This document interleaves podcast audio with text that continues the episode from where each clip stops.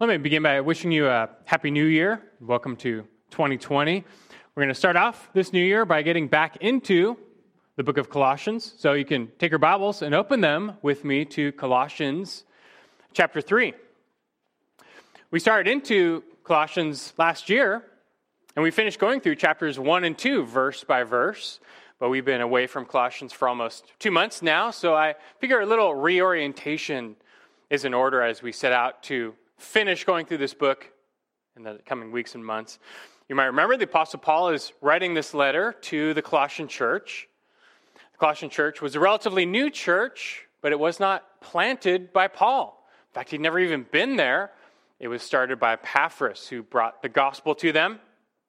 But he confirms back in chapter 1, verse 6, that these young Christians had genuinely come to understand the grace of God in truth and that their faith in Jesus and their love for the saints was the real deal.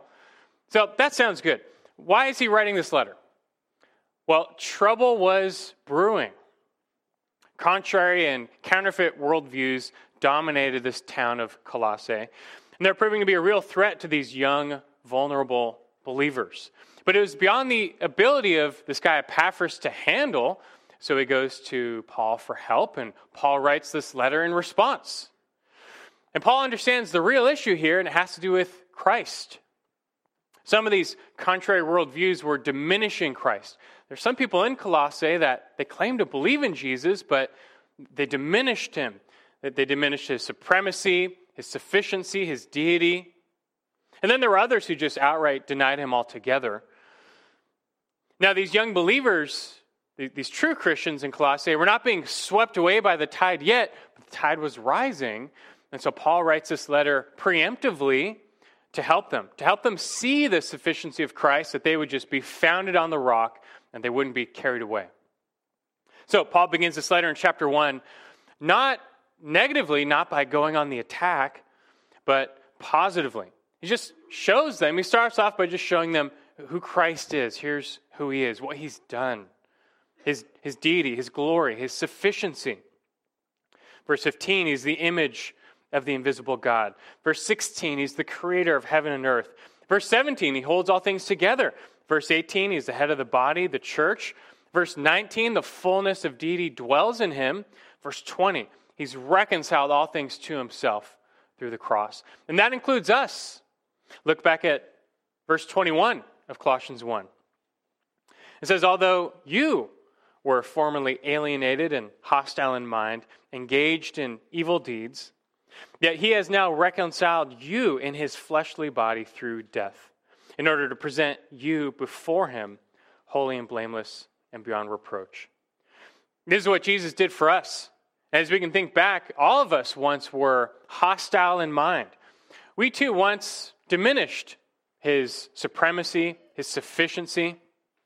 But God opened our eyes through his salvation and enabled us to see the glory of God in the face of Christ. And now the evil deeds in which we used to engage, we replace with those that are pleasing to the Lord because we love Him.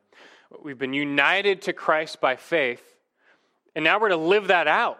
And that really gets to the heart of Paul's admonition to the Colossians in this letter. It still applies to us today. You see it in chapter 2, verses 6 and 7.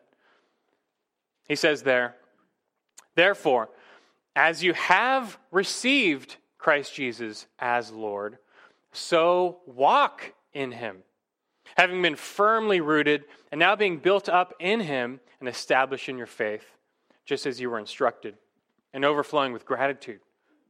See, now we have received Jesus as Lord. And now we need to walk in him, to live that out. We need to grow down in our roots that we might grow up in our fruits. So you have in the beginning of Colossians this call to maturity, this call to, to Christ centered, Christ like living. You have received Jesus as Lord. You are rooted in Him, and now it's time to be built up in Him. So we find here that Christ, He's not just the key to our salvation, He's also the key to sanctification, just to daily Christian living. We need Christ. There's no growth apart from him. So the last thing you, you need to do is diminish Christ in your life. That brings us back to the danger in Colossians because that's what some people were doing. They were denying the power of Jesus to save and to sanctify. And so Paul shifts to warning. In verse 8 of chapter 2, he says, See to it that no one takes you captive through philosophy and empty deception, according to the tradition of men, according to the elementary principles of the world, rather than according to Christ. And these young believers were at risk of being taken captive to these contrary worldviews and, and being led astray. They, they would be led to, to forsake Christ, but that would be a huge mistake. Imagine a train going up a steep mountain. And it's a, it's a challenge, but it's just strong enough to pull the train up the mountain. But then the passenger cars decide they want to be free. They think they can get up the mountain on their own. So they unhook from the locomotive. Now, as you can imagine, the only result is going to be their speedy downhill demise. And that's what these people in Colossae were doing. He says down in chapter 2, verse 19, that they were not holding fast to the head, that is Christ, that they were unhooked from Christ. They were trying to pursue God and spirituality, but, but unhooked from Christ, and there's nothing there. You forsake the only power for salvation and spiritual growth. And all they found was shipwreck. And this is just the opposite of what we must do. We, we need to hold fast to the head, who is Christ. And so, from this point, Paul now goes on the offensive. He's going to show, to the contrary, the insufficiency of, of these other worldviews. He's going to refute the beliefs and practices of the false teachers in Colossae. And he's going to show that the bankruptcy of their human answers to the problems of the soul, like legalism, asceticism, mysticism, these are of no value. So he concludes down in verse 23 of chapter 2. A stunning conclusion. He says, These are matters which have, to be sure, the appearance of wisdom and self made religion and self abasement and the severe treatment of the body they're of no value against fleshly indulgence. Man's ways, they don't make you better. They don't make you closer to God. They don't make you more spiritual. They take you further away from God. Like I said back in chapter 2, verse 3 in Christ are hidden all the treasures of wisdom and knowledge. So you're not going to find greater spirituality going away from Christ. You're only going to find it, you're only, only going to grow when you draw near to him. This brings us now to the doorstep of Colossians chapter 3. You know, it's prudent that we recap Colossians 1 and 2 here because what Paul says now at the beginning of chapter 3 really comes as the culmination of everything he said in chapters 1 and 2.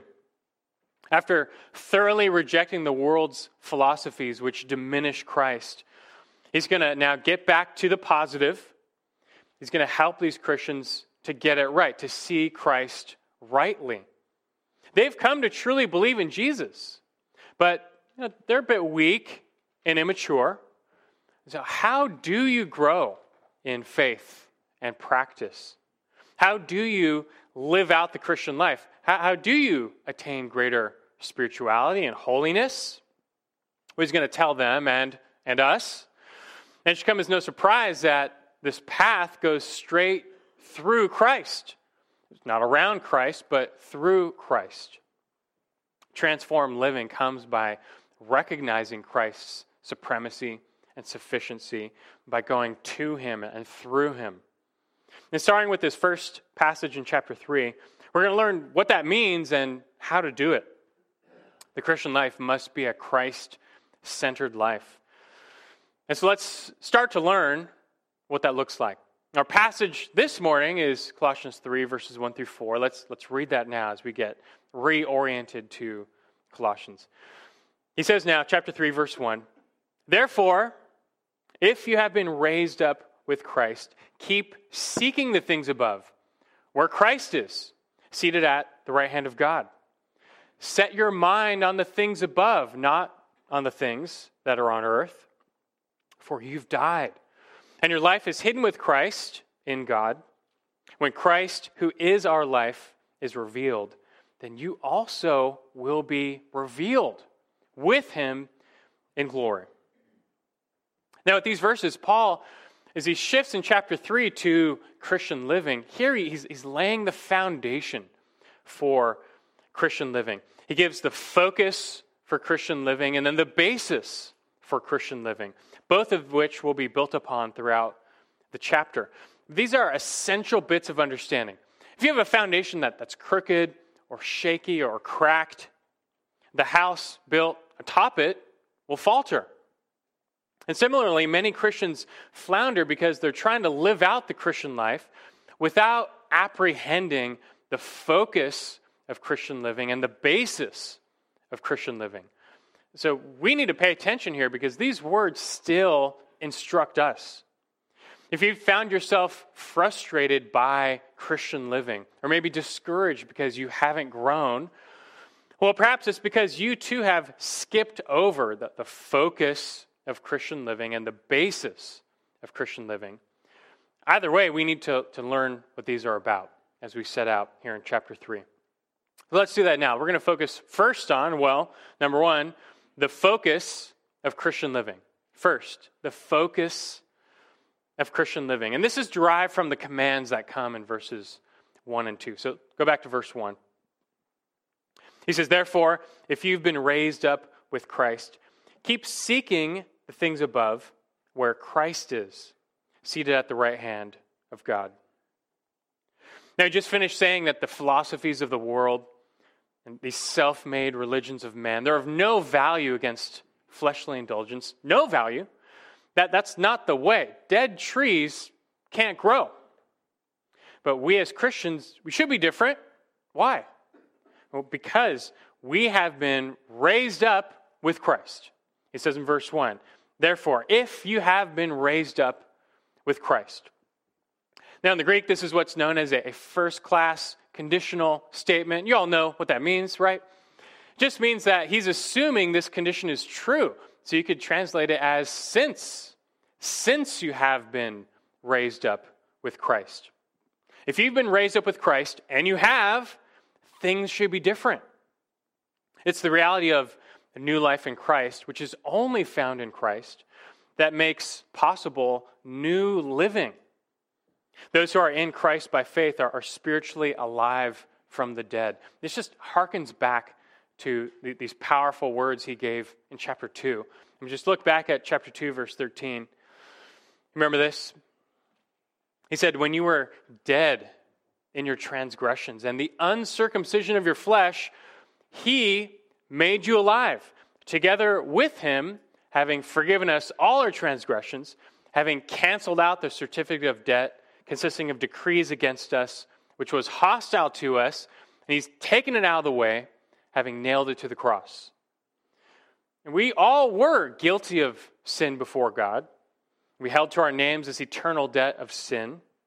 But Jesus came and he paid that debt in full through his death on the cross, that we might be fully forgiven.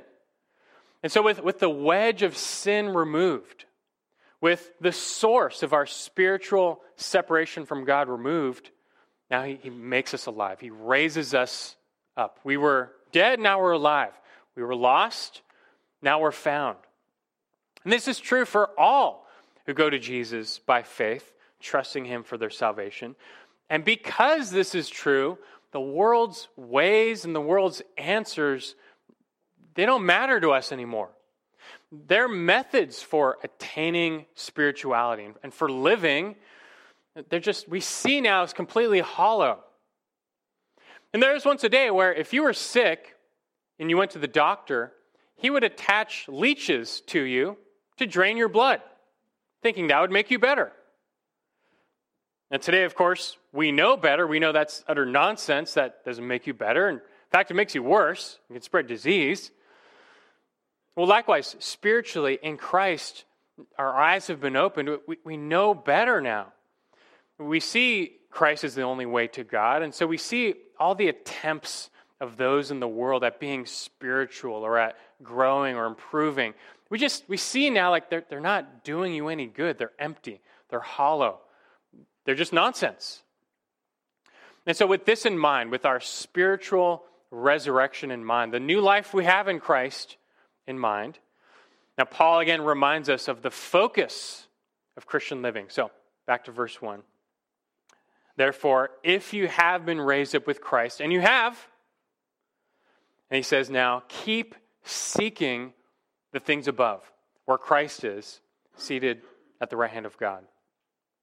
And the command here for us is to keep seeking. There's something we're searching for. But the idea here is not so much a, a seeking to discover something, but seeking to obtain something. We are to strive earnestly, even strenuously, after something. After what? Well, after the things above. This is undoubtedly a reference to the heavenly realm. He opened this letter back in chapter 1, verse 5, by setting their sights on the hope laid up for you in heaven. This heaven, this is the realm from which Jesus came. John 8 23, Jesus said to some Pharisees, You are from below, I'm from above. You are of this world, I am not of this world. This is the realm from which Jesus came, and this is the realm to which Jesus returned. And doesn't Paul say, keep seeking the things above where Christ is? That's where Jesus is right now. I mean, this world is not all there is. There is a heavenly realm where the special presence of God dwells. It's often described of as above, although it's not physically above us. It's a spiritual realm that's apart from this world. And realize God the Son left that realm to come to our world, even taking on human flesh to die for us, to save us, to reconcile us, to redeem God's fallen creation. But after completing his mission, he went back to that realm. He ascended to heaven. And there he took the seat at the right hand of the Father. He is always described as at the right hand of the Father, and that's, that's a way of depicting a, a place of supreme power and authority and rule. And so, listen, here, here's what we're being told in verse 1. Since we have now been raised up to new life with Jesus, we are to keep seeking the things above where Christ is. But understand, we're not being told to seek a place. This is not about a place. Some Christians are a bit too preoccupied with what the place of heaven is like. What will it look like? What will it smell like? Will we eat? What will we eat? Are there really mansions? But in the grand scheme of things, you know, the Bible says very little about what the actual place of heaven is like. But that's okay because that's not to be our focus right now. In reality, though, the, the glory of heaven, it's not about a place, it's about a person. What makes heaven special is simply the fact that the triune God dwells there. It's the place we go to be with him. And so, wherever that place is, whatever that place is like, we know it will be glorious because we will be there with the Father, the Son, and the Holy Spirit. And then you realize that the whole reason Jesus came down from that place was so that we, his people, might one day be brought up to that place to be with him. Listen now, Peter puts this in 1 Peter 1 3 and 4. He says, Blessed be the God and Father of our Lord Jesus Christ, who, according to his great mercy, caused us to be born again to a living hope through the resurrection of Jesus Christ from the dead to obtain an inheritance which is imperishable and undefiled and will not fade away, reserved in heaven for you. You know, there's a place down below. It's not literally in the earth, but it's a place of eternal separation and damnation, away from the glory of God forever. But Jesus came to give us life eternal, life with Him, to, to bring us up to where He is. Now, we're not there yet physically, but, but you see, in Christ, we possess that new eternal life. And in Christ, we belong to that place right now. Our spot there is reserved, you might say. And that's all by God's grace. So, in the meantime, what does this God who did this for us, what does he want of us? While we remain in this place on earth, in these bodies, he wants us to live like those in that place, like those in heaven. God is glorified when we live heavenly lives right now.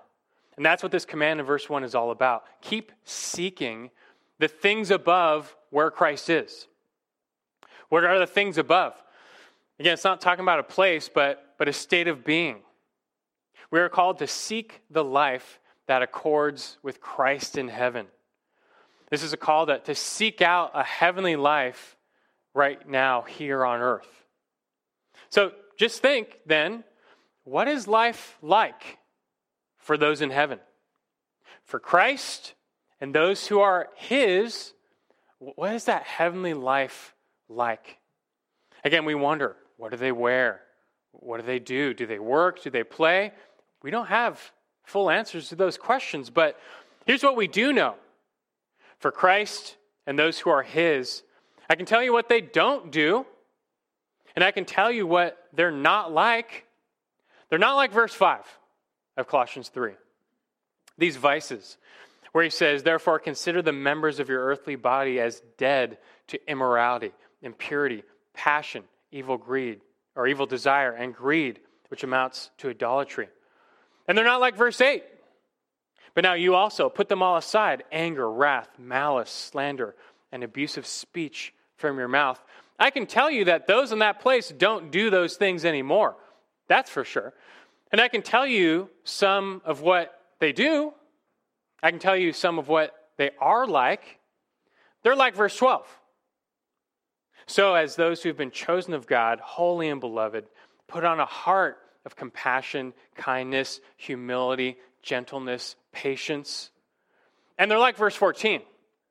Beyond all these things, put on love, which is the perfect bond of unity.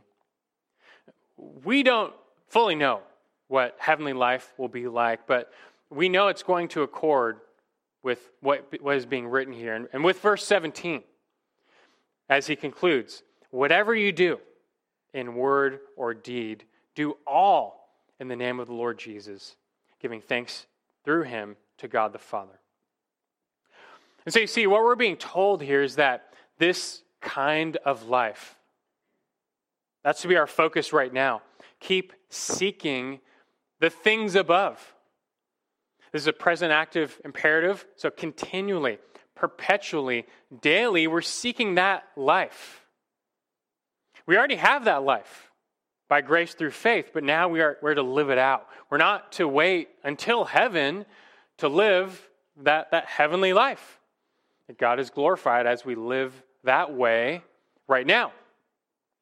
Now, if you need more help on, like, what does that really look like and how do you do it? Well, Paul gives a, a complementary command which sharpens our focus, and that's verse 2.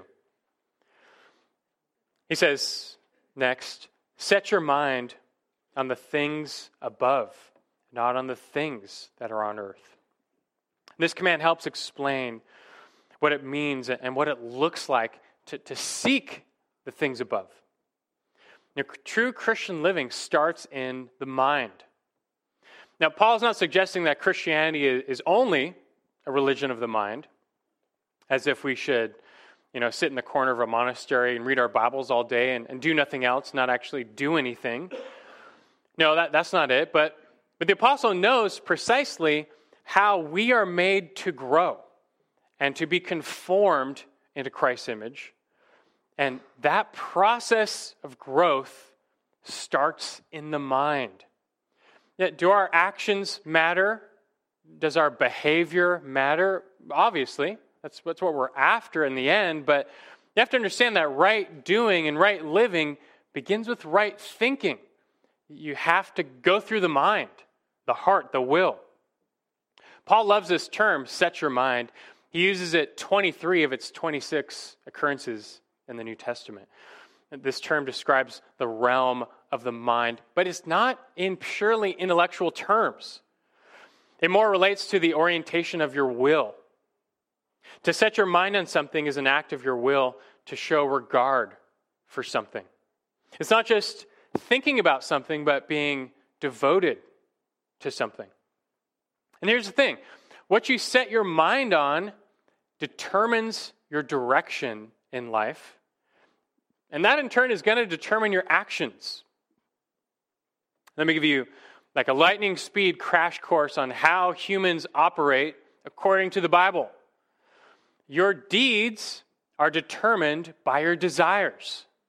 God made us creatures of desires, where we act according to our strongest desire. Those desires, in turn, are fed by what you set your mind on. So if you're setting your mind on things below, on worldly, evil, sinful activities, it's going to inflame those desires within you. The Bible calls them the lusts of the flesh. And you know what? You're going to eventually do those things. But if you set your mind on the things above, on this heavenly life, on Christ Himself, it will enhance the desires of the Spirit, and you'll be led into righteous living. You'll bear the fruit of the Spirit, and this heavenly life will be reflected in you. We can kind of put it another way, using an analogy from, from the world of, of bicycles. Don't look where you don't want to go. Don't look where you don't want to go. It's just a fact that when riding a bicycle, wherever your head is pointed, wherever you're looking, slowly but surely, your, your bike is going to go that direction. You're going to start veering that direction. I mean, try your best to ride in a straight line with like your head 90, 90 degrees to the right. Like, it's just not going to happen. If you want to go straight, you need to focus your eyes straight ahead. You have to focus and pay attention. And this is all the more important when the stakes are high. Imagine riding a mountain bike downhill on a single track lane right next to a steep cliff. You might be tempted to look down the cliff, to just watch the scenery as you go down the hill, but that would be a mistake because you would invariably start drifting that way towards the cliff to your peril. Instead, you better just focus right in front of you. Ignore the scenery. You have to focus on that, that little track, chart your path if you want to go straight and stay safe. Don't look where you don't want to go.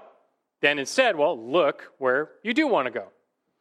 And that same principle, that focus applies perfectly to the Christian life. The Lord knows our deeds are determined by our strongest desires, and those in turn are fed by our minds. So if you want to avoid sinful behavior, and if you want to live righteously, it starts with your mindset. Look, we still have the sinful flesh. We still have old evil desires. We don't want to do those things anymore, though, right? So, well, don't set your mind on those things. Don't fill your mind with those things. Maybe your old life was filled with a lot of wicked gossip, but you don't want to be that way anymore. Well, then, why, why do you watch all those TV shows that glorify gossip?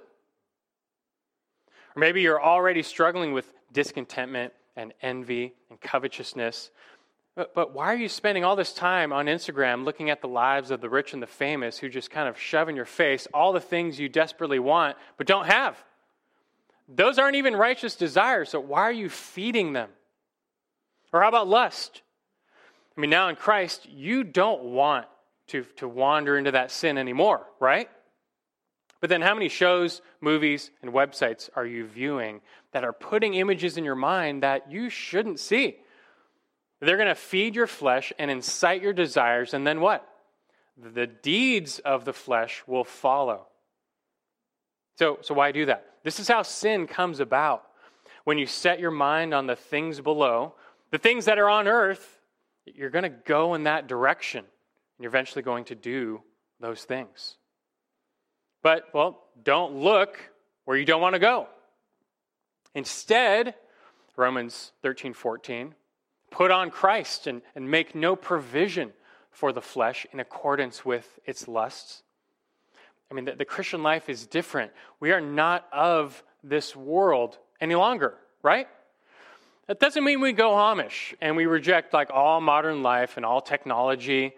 This does not mean we shun every aspect of our world or our culture. But you know, it does mean there are going to be some things that we shun.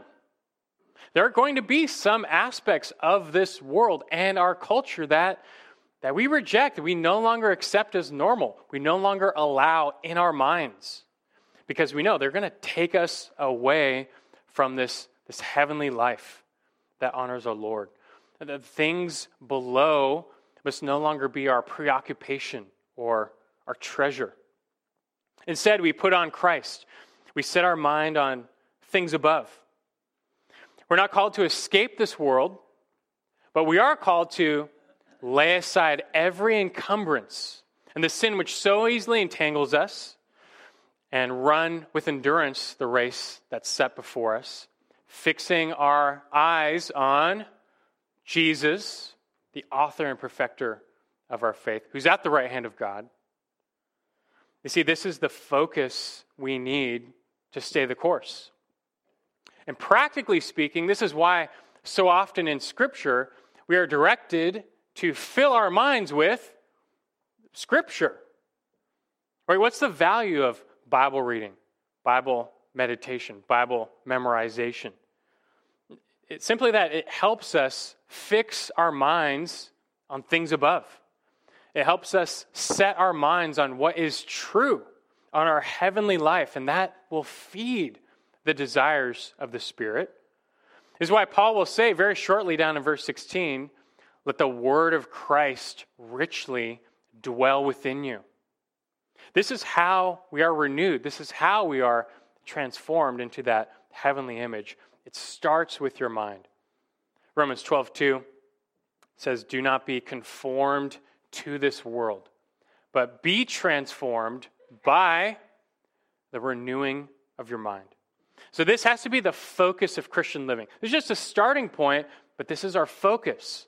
Only a life centered on Christ and a mind set on Christ will guide us into heavenly living here and now. Now we need to move on, but you're going to see how the focus of Christian living, it's only accentuated as you see it intersect with the basis of Christian living. So here's number two the basis of Christian living. The basis of Christian living. Verse 1, he already referenced the basis of Christian living. It's being raised up with Christ. Because we have been raised up to new life in Christ, we should live this way. But now Paul's going to circle back in verse 3, and he's going to say even more, telling us about the basis of how we live our Christian lives. So let's look at verses 3 and 4. He says in verse 3 For you have died, and your life is hidden with Christ in God. When Christ, who is our life, is revealed, then you also will be revealed with him in glory. And here Paul reminds us how our Christian living it's based on some essential truths and he's going to present us with spiritual truths of our past, present, and future. And we need these in our mind. We can't let these slip from our mind. So, first, consider the past. He says in verse 3 For you have died. This is a companion truth with what we've already learned being raised up with Christ. We died with Christ and we were raised with Christ. This is what happens when we identify with Christ by faith and we're saved. These spiritual realities become true of us. they have huge implications. I want you to listen to how Paul puts this in Romans 6. Just listen along, but listen carefully. It basically says the same thing with more words. Romans 6 4. He says, Therefore, we have been buried with him through baptism into death, so that as Christ was raised from the dead through the glory of the Father, so we too might walk in newness of life. Then he says down in verse 11, even so, consider yourselves to be dead to sin, but alive to God in Christ Jesus. And then he says, therefore, do not let sin reign in your mortal body so that you obey its lusts. And do not go on presenting the members of your body to sin as instruments of unrighteousness, but present yourselves to God as those alive from the dead, and your members as instruments of righteousness to God. In the Christian life, it does not work bottom up, it works top down. It starts with these heavenly realities, these, these truths. they're secured for us in Christ by faith.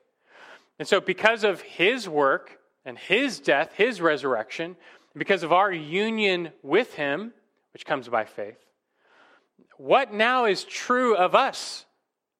Well, now it's true that we have died to sin's power and sin's penalty. It's true that we have raised to new life. It's true that we're justified. It's true that our names have been enrolled in heaven. So, because all that is true right now, well, while we are still here in our mortal bodies, we should, well, no longer let sin reign in our mortal bodies so that we obey its lusts. We should no longer use our bodies for evil. But he says we should present ourselves to God as, as who? As those who are alive from the dead. So you see how these, these fundamental truths of salvation, they form the basis of how we're to live. This is why we are to live the way we do. You need to let what is true of your heavenly position become what is true of your earthly practice. I'll say that again. Scripture says this over and over. You need to let what is true of your heavenly position now become true of your earthly practice. In the past, you have died. Next, back to Colossians 3, he says, In the present, your life is hidden with Christ in God. And when it comes to salvation, there's this already not yet tension.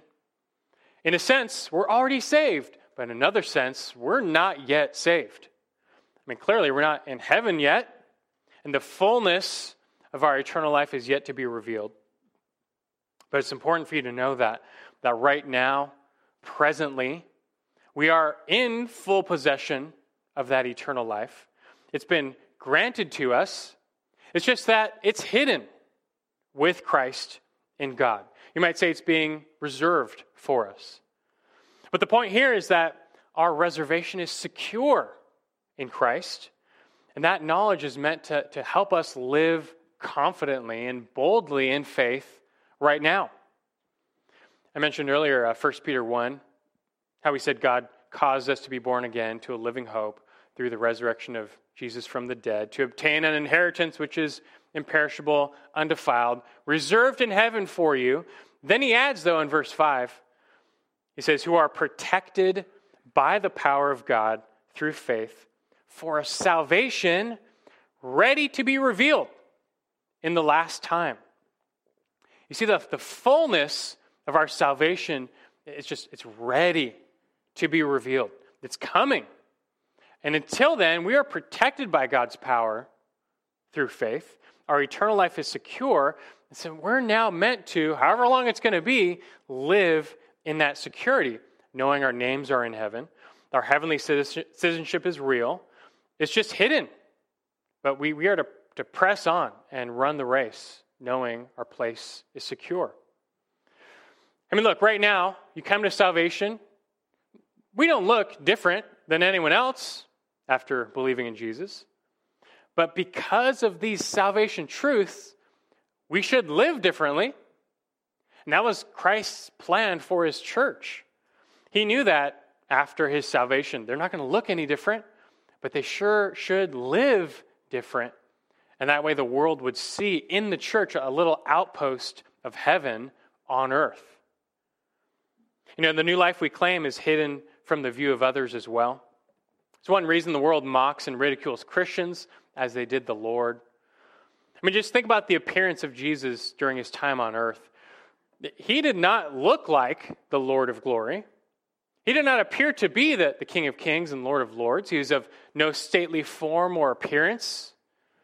To the contrary, they, they thought him a peasant, this untrained, uneducated leader of this little rabble But that's because his, his glory was veiled. But we know it, it won't be veiled forever. There's a coming day of the Lord when his glory will be revealed to all. And speaking of that coming day, that leads us to, to the future truth that Paul wants to set our minds on. Look at verse 4, Colossians 3. He says after this, when Christ, who is our life, is revealed, then you also will be revealed with him in glory. Here we see that, that Christ is our life. Not in essence, but he's the source and the pattern of our eternal life. Jesus said, I'm the way, the truth, and the life. John 14, 6. He said, Because I live, you will live. John 14, 19. Now, Jesus, too, is hidden. Right now, he's in heaven at the right hand. We cannot see him. The world does not see him, but they do not know him. They do not recognize him. They do not value him. They do not bow the knee. But, but that's going to change when he is revealed, when he comes with his glory unveiled for all to see. That's not really the point Paul's making here, though. What's interesting, he's adding an additional point that on that day, when Christ comes and he's revealed in his glory, what's he say? That you too will be revealed with him in glory. We will share in his glory. It's not saying that we're deified, but it is saying that we're glorified. We'll be fully conformed to his image, and that comes with the type of glory. Just like Paul said in 1 Corinthians 15 42. He's talking about the resurrection of the dead. He says, It's sown a perishable body, it's raised an imperishable body. It's sown in dishonor, it's raised in glory. So you see, in the future, our heavenly identity, who we are in Christ, right now, that's going to be revealed. It's going to be manifested. It's going to be made known to all that our own glory in Christ will be revealed. And when that day comes, there's not going to be any more mocking or ridicule. Those who've not bowed the knee to Christ will, will only know fear. But for us who follow him, we will then enter into the joy of our Master forever. That day is coming. Do you believe that? Do you really believe it's coming? Well, that future truth of our own coming glory, that's meant to be a huge part of the basis of our Christian living right now. Our coming day of glorification is meant to sharpen our focus, to live a heavenly, Christ centered life right now. You, you can't skip over 1 John. He puts this so famously. Listen to 1 John 2:28. He says, "Now little children, abide in him, Christ, so that when he appears, we may have confidence and not shrink away from him in shame at his coming." And then he says in chapter 3 verse 2, "Beloved, now we are children of God, and it has not appeared as yet what we will be, but we know that when he appears, we will be like him because we will see him just as he is. And everyone who has this hope fixed on him purifies himself just as he is pure. Is that your hope? Is that actually your hope of coming glory, future glory with Christ? If it is, then you need to, well, purify yourself right now, just as He is pure. Just as on that day, you really will be pure. But we don't wait for that day because we are presently abiding in Him. It's going to be our aim to live like Him until He comes. This is the basis of the Christian life. This is the focus of the Christian life. And when these two intersect, you start to see heavenly living on earth. How are we to understand the Christian life? How do we relate to it? How do we live it? How do we grow? It really does start with, with this basis and this focus. It's not about striving so hard to enter heaven. We've already been saved by grace through faith. Our heavenly life has been just given to us as a gift by Christ. But that gift becomes the basis of our life. And when it becomes the focus as well, you start to see transformation. And so you must constantly fix your eyes on Jesus and who you really are in Him. This is what the Spirit uses to drive us and to grow us. Right now, our, the outer man is decaying. You can't stop that. But the inner man is being renewed day by day. This is how it starts with the mind, with setting your mind on things above.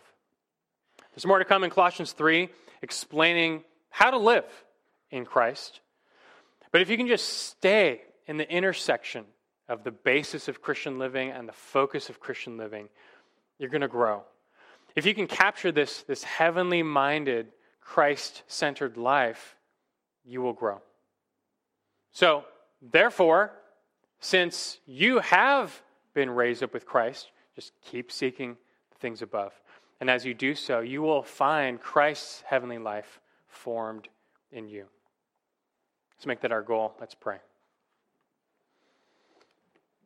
Now, Father in heaven, this is our goal and our aim to, to be like Christ. We've been saved by him, our Lord and Savior. We now recognize him for who he is. We, we behold his glory. And we see your will now to make us like him, to conform us into his perfect image. That day will come. You will, you will take us to the top of the mountain, the place we cannot truly get to on our own. But even still, we are not to wait just for that day. Right now, you, you call us up. You call us to climb, to follow, to pursue, to, to be conformed to his image, to live that heaven, heavenly life right now. And this is how it starts with our minds. We must be setting them continually on, on things above, not on things that are below. This is how our desires for righteousness will be fed and fueled and and how the Spirit will lead us to, to right living. And that's, that's to your glory, but that's to our good. Your, your ways are better. This life is better it's filled with joy and peace. We get a taste of heaven right now as we follow Christ and live according to his ways. To help us, Lord, first clear the cobwebs, open our minds just to understand how we are to live, and then uh, move us, convict us to, to pursue, to excel still more to follow our Savior. All to his glory we pray. In Christ's name, amen.